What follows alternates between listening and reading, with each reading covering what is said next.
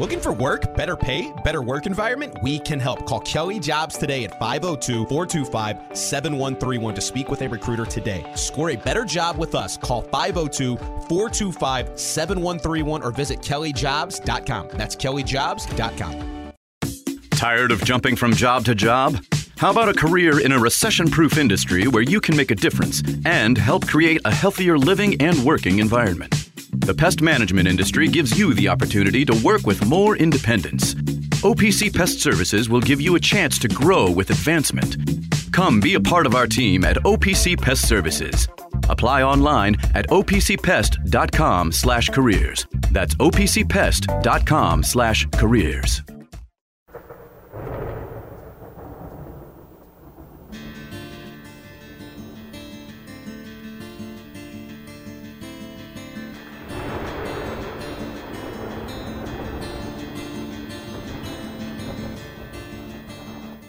You're listening to Dan Issel and Louis Rabaut on ESPN 680 and 1057. Now, here's Dan and Louie. 3:30 in the morning, not a soul in sight. you know what that song is, Lewis? And the thunder rolls. Well, great. That's that's great. Well, you don't. It, Thumbs doesn't give us any lyrics. Yeah, this She is your only- home for all things. Uh, all, She- all, she- all things. Uh, you know, instrumental. I mean, Yeah, like, I go. also hate having the lyrics under the liner, so Oh, yeah. So I I shouldn't I think sing. it sounds cleaner. so I shouldn't sing them when we come back. You can.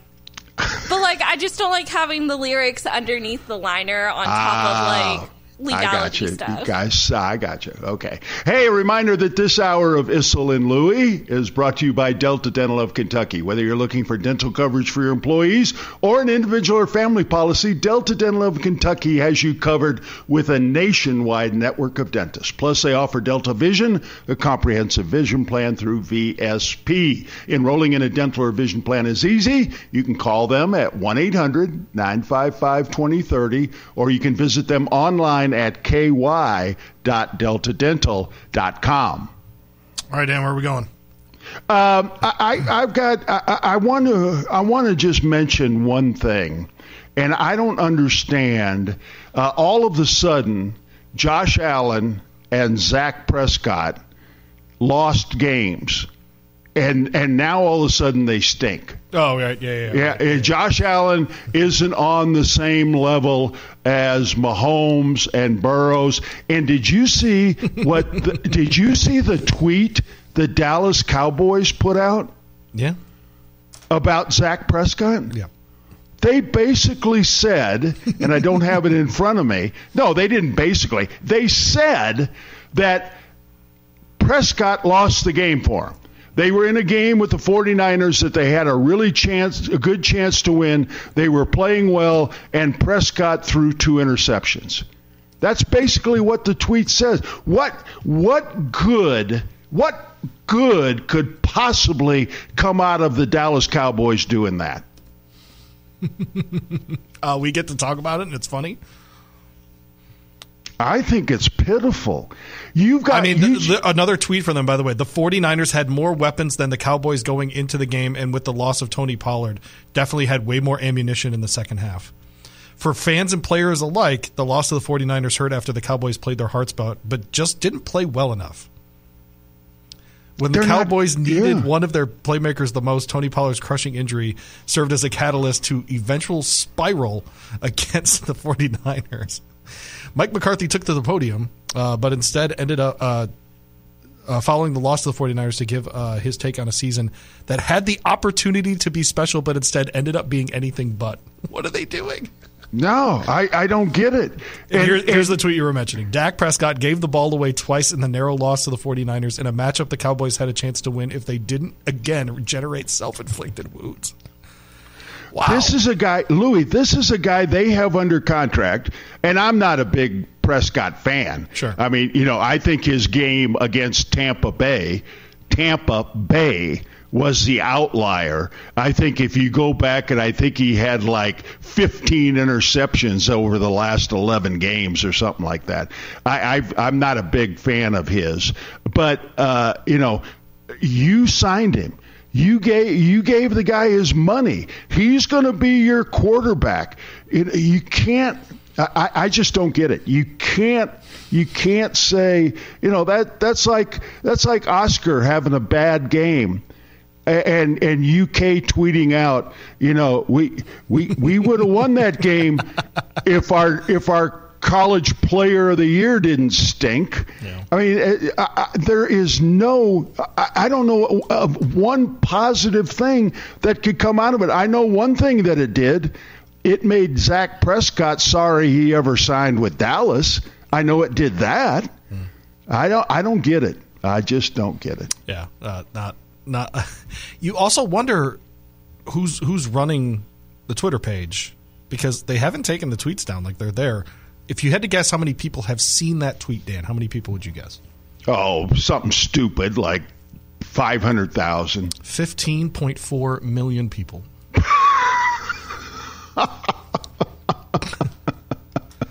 oh. Well, you know, they're never going to be they're never going to be a championship contender uh, until uh, Jerry Jones fires the general manager and get somebody in there that knows something about football. You know what? I think I figured out who runs this Twitter account. Actually, who? Donald Trump.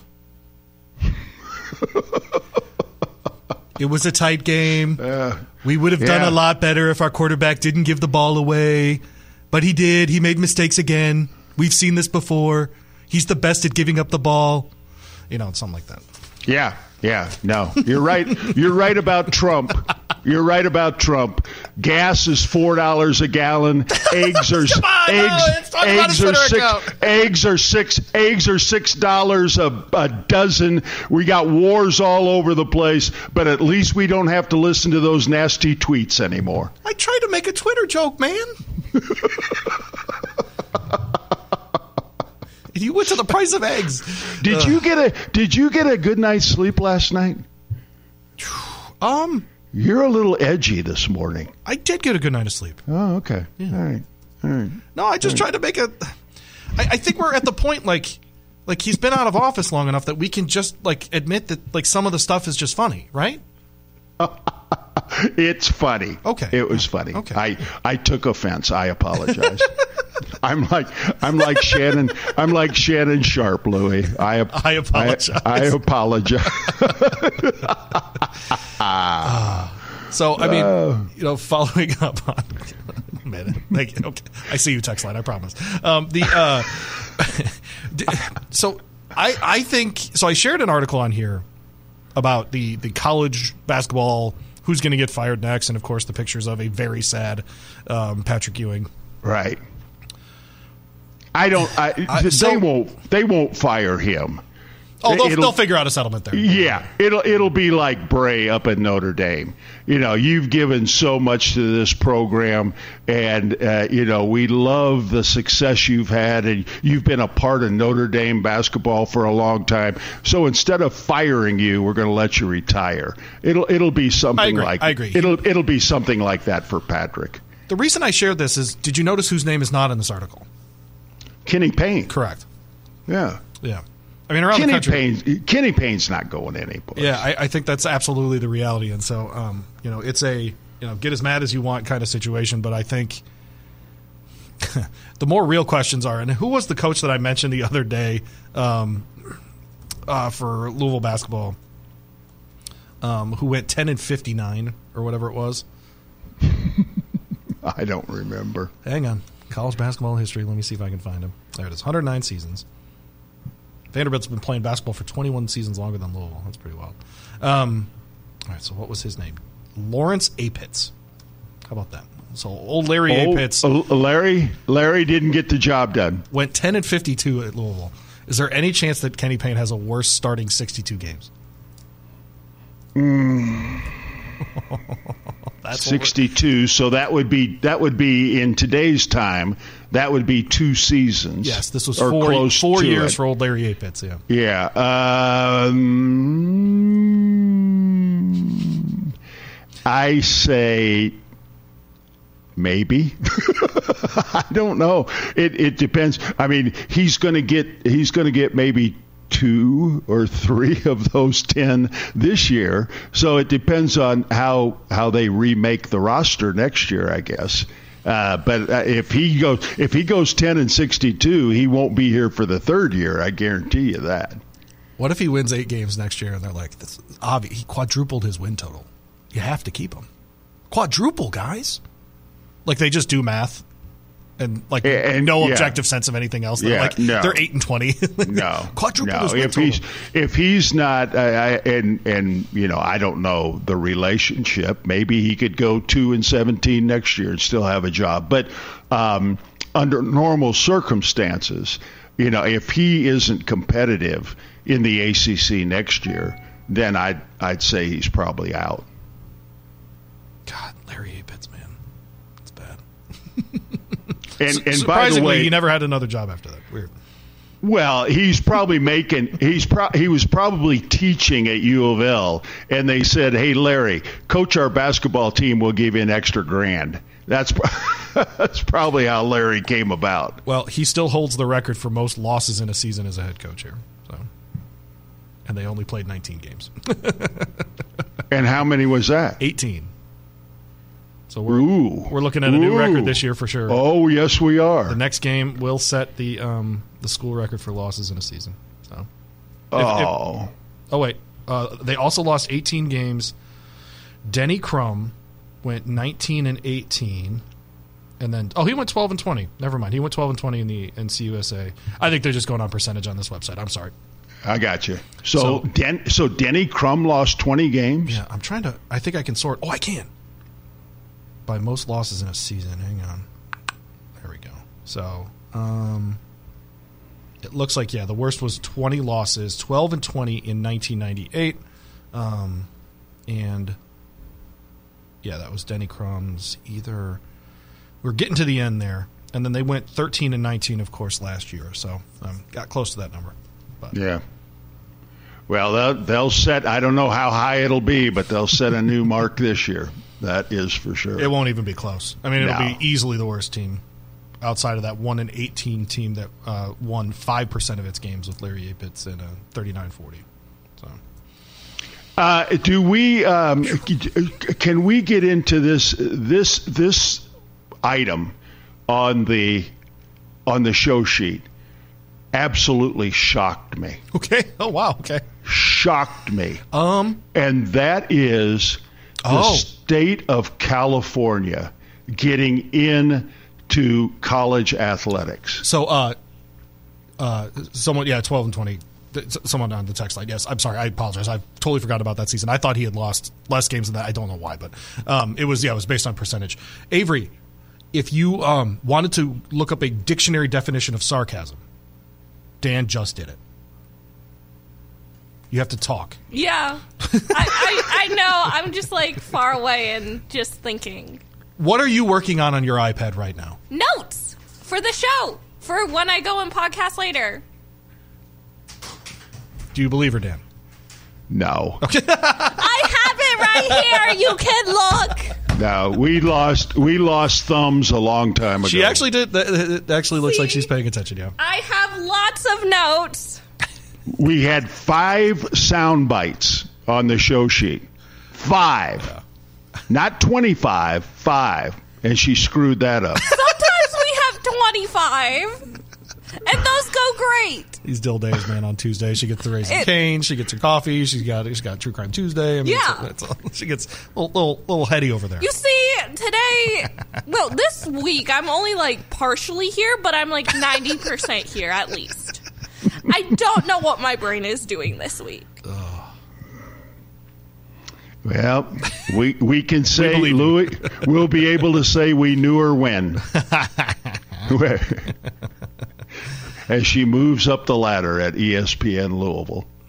It was nice one. Anyway, Go ahead. anyway, why why does the government oh, things that are going, you know, reasonably well. I mean, everything has you know NCAA, some, NCAA some sports are going well. Some everything has some warts on it. Okay. But why does government always think they have to get involved in stuff like this? And for people that haven't seen this, a California lawmaker introduced a bill Thursday that would reshape how college athletic departments in the state are required to share their earnings with athletes. I mean, this this law, if this becomes law, Louis, uh, colleges will be getting out of the athletic business. They have to. They have to because uh, it, it's just it, it's ridiculous. It's absolutely ridiculous. I will And tell you so- why. I will tell you why they get involved. Did you notice how many jobs they're creating in the government? 21. They're making a 21 member state run panel that regulates the ways in which schools. Um, Yeah. And, and by the way, Dan Dan Murphy wrote this this piece. You can tell if people agree or disagree with the premise based on the the, the verbiage they use. He refers to it as pouring resources, which means he thinks it's wasteful and that they should do this. And so it's you know careful with the article because obviously he's in favor of it. You're not going to get a, a fair slant on this one, but um, quote through the years, college athletes concern college ath- college athlete concerns have been overlooked because they are not in professional leagues. If colleges are profiting on their players, then these students deserve equitable pathways for their careers, whether that is in the professional league or in California's workforce. So. Um, a couple weeks ago, we had Jonathan Wong on on the horse racing happy hour, and he's leaving California because of laws like this where I, he mentioned workers' comp three different times, and then I had a, a write around from the LA Times, and he's like, "Yeah, the, the workers' comp laws are out of control in California," and so it, I think this is just how they, um, you know, when when when you and when you and I were growing up, Dan, and, I, and we actually have this in common. You know, workers, you know, the unions were were both powerful and effective, right? And so in Michigan, for example, man, half my neighbors were you know their dads were UAW or you know whatever else, right? IBEW, that sort of thing, and they, they had all that going. And we've seen a huge decline in the effectiveness in the in the you know union membership around this country, and I think California lawmakers think they need to step in and take care of that. So they do things like you know they they force, um, or I don't know if that ever got through, but you know for example Uber, you know people can just sign up and use their car as a taxi, and you know California made Uber take on all of those drivers as employees rather than as contractors. And it's one of the reasons that the supply chain got so messed up uh, with all of the shipping ports in California was because they changed the laws about who could drive trucks and, and truck drivers couldn't be independent contractors in, under California law anymore. And it's all very well intentioned as far as you know protecting workers' rights and making sure they're compensated properly and all that sort of stuff. But it also changes the system in a way that if you don't adjust on January first or whenever these laws go into place, it can cause a real issue. And so um, I, it, this feels a bit like that, where I, I, I'm with you in that it, it feels like instead of concentrating on things that are rudimentary issues, homelessness, education, you know, those sorts of things, they get into stuff like this because it's more high profile and they know there's going to be a, uh, an article on ESPN.com. Yeah. And, and so it, it's it's sad to me that you know that that seems to be what this is about. But I mean, I think it's right there in, in paragraph number two: 21 new jobs for their buddies. I mean, yeah. that's what politicians yeah. do. Yeah. Well, it's uh, you, know how, how I feel. I'm from the government and I'm here to help. Baloney. I mean, it's just the the less the less involvement we can have from the government, I I think the better. And it seems like they just go out of their way to establish situations where they have. I mean, they what do they know about running college athletics? Well, nothing. It's just like it's just like HISA and and what they're trying to do now in the horse racing. And, but believe me, I understand horse racing needs a lot of help with the medication rules and all of that stuff. But the government is not the answer, and the government is not the answer here either. You know, the only interesting thing too is it. The article after this one is UConn athletics deficit climbed to 53 million dollars in 2022. They're charging student fees of six and a half million dollars to cover some of it. Yeah, well, they're, they're, uh, I mean, California, California used to be, I, I don't know if it was, when I was growing up, California was the Mecca. Oh, yeah. You know, you thought California was a place to be. You know, the, the the weather's great. There's there's many opportunities there. There there are people leaving California now by the by the busloads. I mean, you look at you look at how the population is increasing in places that don't have state income tax uh, in places where they try to limit the government. And, uh, you know, the, the three highest taxed states uh, in, the, in the country are New York, Illinois, and California, and people are fl- are fleeing from those places. Ca- California is not not the mecca anymore, for sure. It is a Raising Canes Tuesday here, and we ask, what makes Raising Canes so craveable? Maybe it's the marinated, hand battered chicken fingers that are always prepared fresh and cooked to order, or maybe it's that addictive, tangy cane sauce, voted the number one most craveable sauce in the U.S. two years in a row and counting. No matter why you crave canes, it's always freshly made and constantly craved. Raising Cane's Chicken Fingers, one love. True Crime Tuesday, next.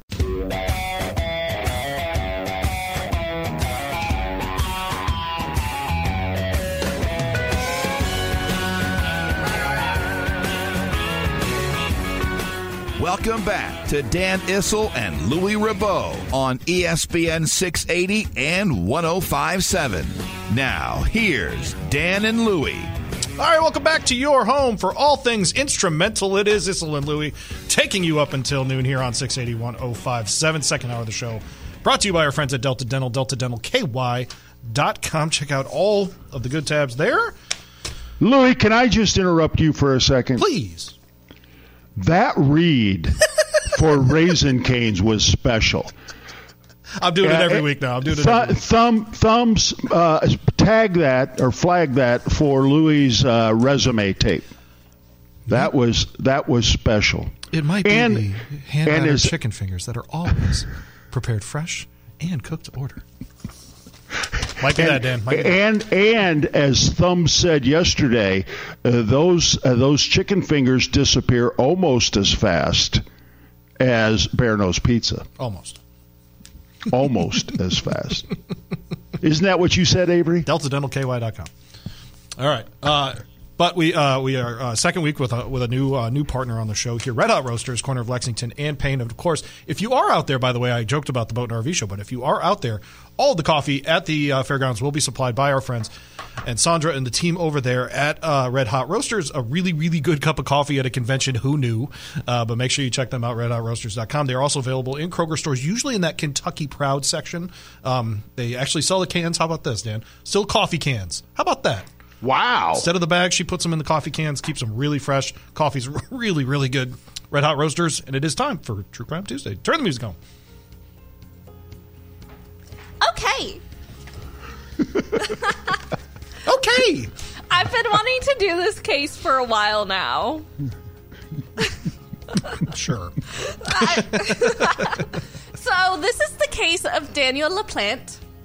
LaPlante, however you want to say it. La Plante. I'm just kidding. Go ahead. Yeah, well, whatever. Do you know La Plante is uh, French for the plant, Dan? Wow. How about that? Yeah. Yeah. Your boy Would have over taken here. me a couple of guesses to get that. Did you ever see the uh, the? I'm going to talk. It's okay. Don't worry. Okay. Um, the uh, the Chris Farley. Did you watch him at all when he was on Saturday Night Live, Dan? Did you find him funny? Yes. Yes, I did. Have you ever seen him uh, talk about? Uh, that's not that's not the pillow. have you seen him do the El Nino? Yes. Okay.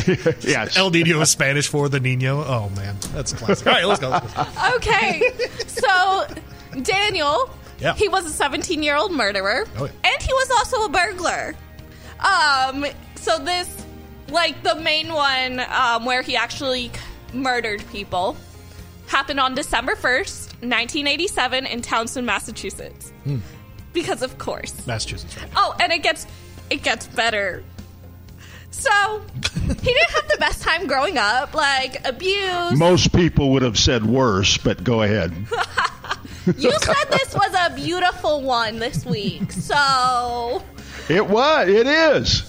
It's it's back. It's back to real, real haunting murder. We're not dealing with wine or art here. Somebody gets whacked. Okay, so like, and over the next couple of years, he starts just going into the woods, and his neighbor sees this, and he's always alone. Like, he'd spend hours in there, kind of weird. All of his classmates, the faculty at um, St. Bernard's High School, they they always said he was a loner, not very friendly. Y'all, he looks like a psychopath. I should have put a picture, but like he looks like a psychopath. I'll, I'll get one. Keep going. Um, and so in 1986, he became obsessed with 15 year old Tina Bowen. He's like 16 at this point. Okay. Um, and so it got so bad to where these mind games that he's playing with the people he's breaking in, like of the houses he's breaking into, turns into actual terror. Um, and so they end up breaking up after like one date or so. But Daniel is obsessed with this girl. Um, so in the fall, he managed to gain access to her house. Um, so he, like, through this tiny little crawl space, and he was literally living in the walls of her house. Like, I don't. Yeah, but This this hole's like six inches. Like, he had to make this hole bigger for a normal human being to like fit into it. Um, so while he's hiding in the walls and everything, he's able to watch Tina and her younger sister mess around with a Ouija board, board trying to contact their mom, who had recently passed away. Um, try and see if they can contact her at least. Um, and so he gets this brilliant idea. Let's play Ghost. so he starts changing the TV channels, emptying bottles of alcohol. He did not consume them. That's like the one smart thing he did. He did not consume the alcohol. He just emptied them. okay. Um, and then he would scrawl disturbing messages on the walls and the pictures, like "Marry me," um, "I'm I'm in your room." The Tuesday Moron I'm is coming up here." really soon. Keep going. Oh yeah, like there was a knife found pinning a family photo to the wall, and Tina's father, Frank. Moron. Yes, we. Frank, you listen to your daughters. Moron.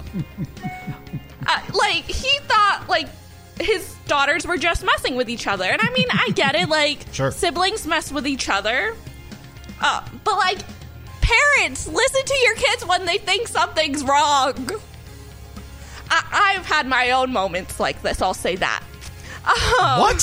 Whoa, whoa, whoa, whoa, whoa, whoa.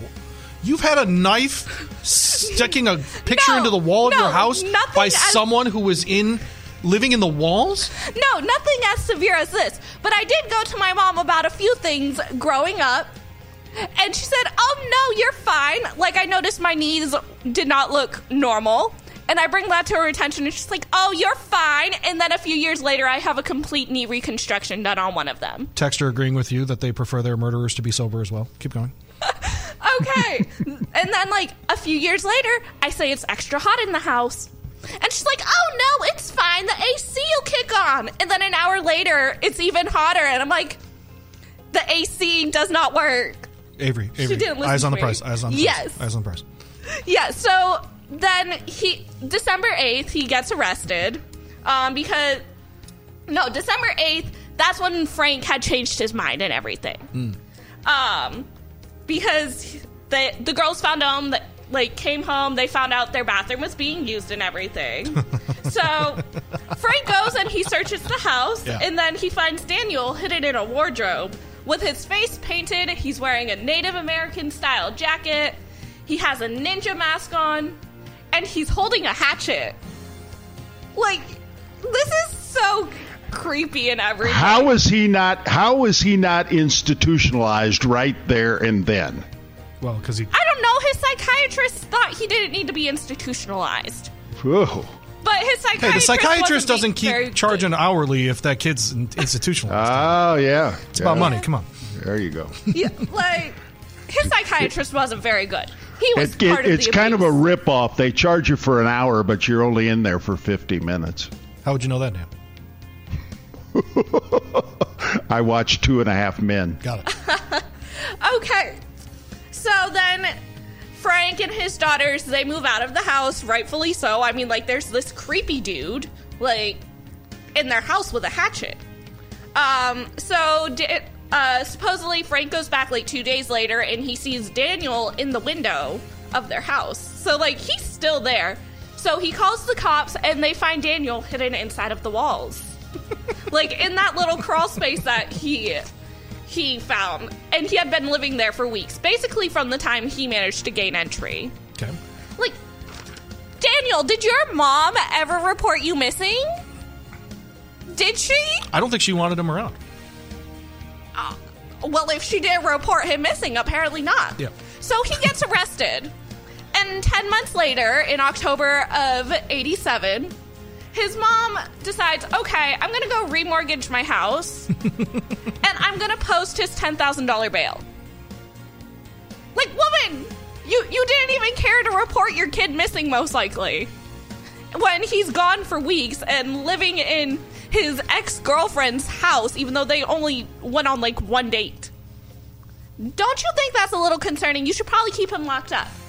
Um, and so he moves home as he's awaiting for the his trial to come up, and then he continues his daytime burglary. Like you could have given him restrictions.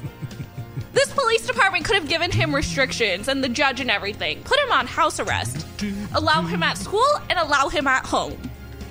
But though everyone involved with his whole release on bail, you you need to be shamed. Like y'all need to get your head straight. Texter admitting that they could never be a stalker because they're too fat. Keep going. Good to know. Good to know, Texter. So October fourteenth, nineteen eighty-seven. This is where he starts Oh yeah. Planning his big murder.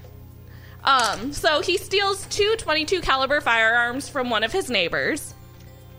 Of course.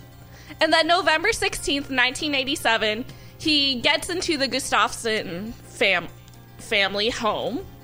Um, and like he doesn't really take anything. He just like gets in and leaves, tries to map out the place. And then December 1st, he goes through the woods that separates both his house and the Gustafsons. I cannot say that word. Gustafson, Yes, let's go with that. Yeah. Um, son he- of Gustav. Um, so he cuts through the woods that separates their two houses, and he has one of the 22 calibers. I believe it's one that he had stolen. Um, and so he breaks into the house again, and then the wife Priscilla, she and her son William come home, and he does not expect Priscilla and William to come home. Like he could have just been smart, escaped through the window, like he thought about doing. Or not go to their house at all and not steal a couple of guns and Exactly. not stalk this family. Yeah, right. Those were also very great ideas. Options on the table. Sure. Um, but no, he decides that he's going to confront Priscilla. Daniel, if anyone that's not the cops should be confronting anyone in this situation, it's Priscilla confronting you. Like, you broke into her house. All right. So uh, earmuffs if your kids are in the car. Go ahead. Um, so Priscilla, so Daniel leads Priscilla and William into one of the bedrooms, and he locks William in a closet, and then he he kills Priscilla right there. Yep. Um, after tying her to the bed. Um, and so then he takes William, and he drowns him in a bathroom. He uses as a t-shirt, which we get into later, and then her little daughter Abigail comes home and he's still there. He does the same thing to Abigail, but he leads her to a different bathroom. Like, what are you doing? Okay. So he's killed three of the family members now. What does Yes. he do as soon as that's done? So he leaves and he goes to his niece's birthday party like nothing ever happened. Like, Daniel, what is wrong with you? A lot. I know what's wrong with you. Yeah, a lot. Yeah. Right. But like, Daniel, come on. Um, so Andrew, the husband, he he can't reach Priscilla at all. So Because she's he- dead. Yeah. Right. It's hard to reach dead people. Keep going. Yeah, it's a little difficult. Yep. So he tries calling all afternoon, no response, kind of weird. Um, and then he gets home to an eerily quiet house, and he's like, "Okay, something's definitely not right." So he goes in, takes a look around. He finds Priscilla and he automatically runs out of the house. Good for you, Andrew. You're trying not to contaminate things. Good for you. Um, so he calls the cops and he's like, hey, my wife's dead. I'm not even gonna go look for my children because I have a feeling they are too, and I don't want to see that. I don't blame you. Um, and so the cops get there, and they're a few. They start looking around. They have ideas on who this could potentially be. Yep. Daniel. Um, and then they end up finding this wet shirt basically in their backyard near the wood line and everything. And it's still wet. You can tell it's from the drowning. So they get their dogs. Love the dogs. Good job, doggos. They basically lead the cops straight, like, basically up to Daniel's front door. They're within four feet of this house. So, strong chance he had something to do with this. Um, however, because there wasn't any actual DNA evidence, th- like, they couldn't keep him, even though they were asking him questions the next day. So, unfortunately, they did have to let him go. Um, but then right after they let him go, he decides to flee. Like Daniel, that's that's not how you make yourself not look suspicious. They find him in a dumpster Yes. So they find him in a dumpster after he days later. burglarizes a bunch of places. Yes, he continues doing all of this, and so Well, he had to get a present for his niece. yeah, Yeah, I mean, come on. he had to look normal. Um, so October 1988, um, he finally goes on trial for their murders, and a jury found him guilty in all three of them. I know Shocker. we finally have a competent jury. Yeah. Good for you. We love you. So true, actually. Um, and he was rightfully convicted on three life sentences. In 2017, he has the audacity to go to the judge and be like, hey, can I get a shorter sentence? But this judge, they know what they're doing. They're like, hey, you're not remorseful. Like, you don't care that you killed these people and ruined this man's life. Uh, so he's still serving all three sentences. So and he didn't even kill the girl that he was obsessed with, did he? no! but he probably had plans because he was there with a hatchet. And it's like, so he's not even going to be up for parole in 45 years. So, So, Avery, he's going to you- spend the rest of his life there. Are you dating this guy? no, Okay, just asking. Okay. I am not that psychotic. Okay. Well, eh, eh, eh. all right. Uh, Texter asking, is this story darker than U of L's basketball season? I think that's a, I think that's a reasonable question. I would I would say no because at this point nobody at U of L has died. Not yet. Um, No. it's, uh, oh man.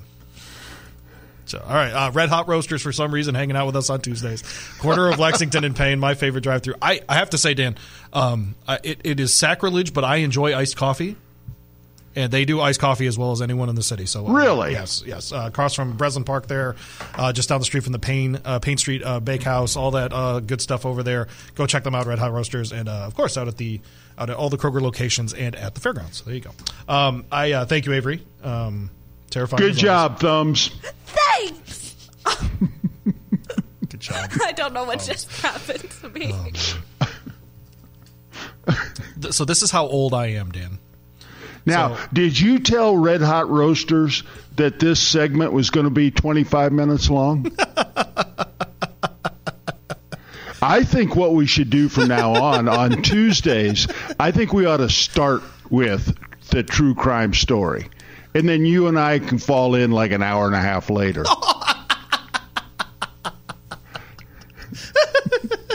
I don't know why Dan's always looking to do less work. It's very strange.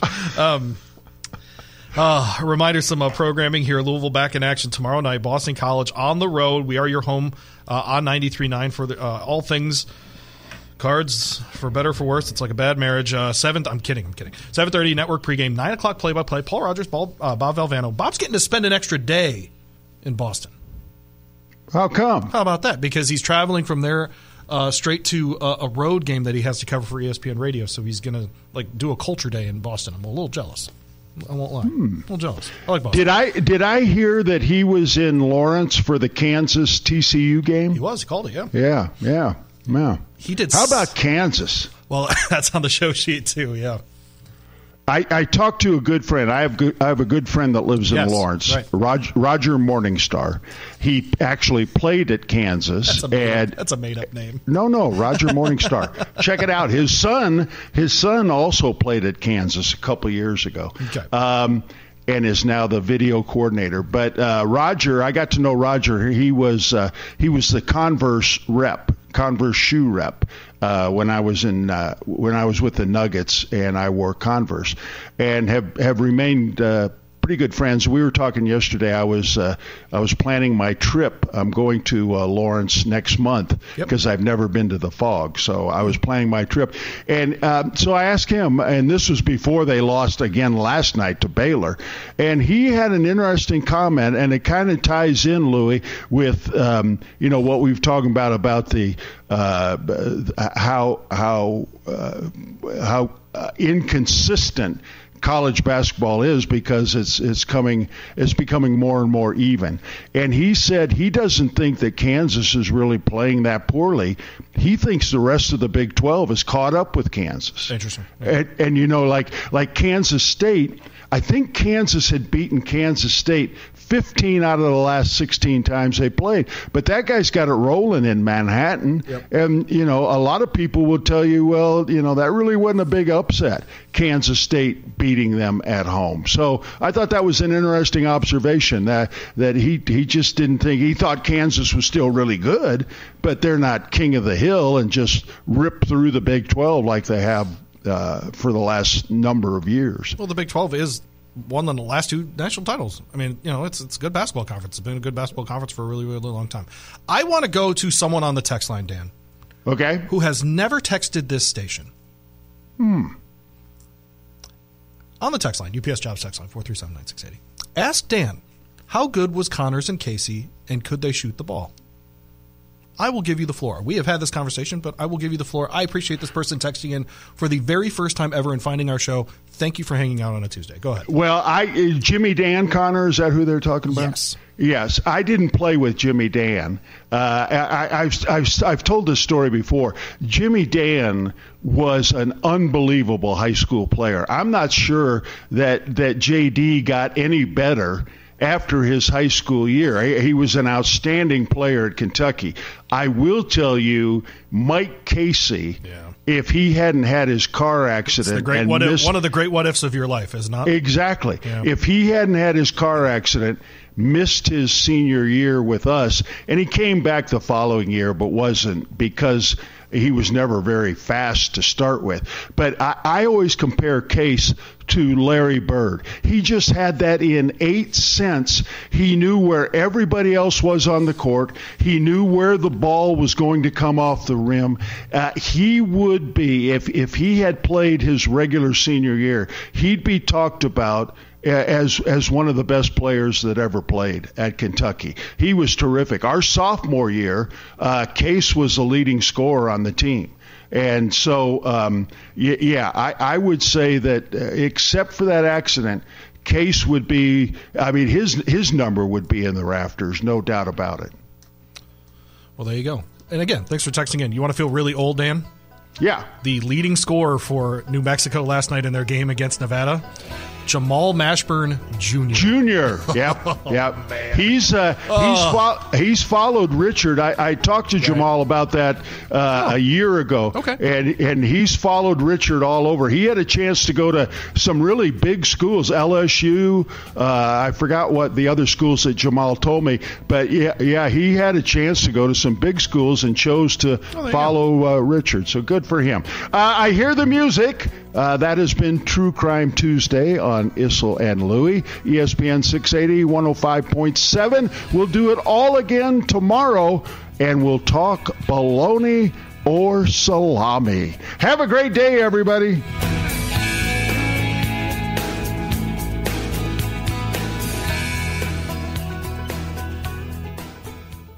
Metro College is a program that helps students pay for tuition, and I didn't believe it. You have to work third shift five days a week. It's a great and rewarding thing when you graduate. I would do it all over again, just like I just did.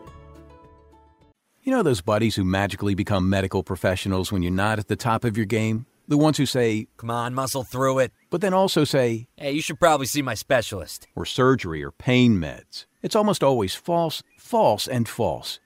Athletico's physical therapists, the same therapists who work with professional athletes, can tackle those little aches and pains from the start, before they become big ones. So next time, don't believe everything you hear. Instead, start with Athletico. Schedule your free assessment at athletico.com.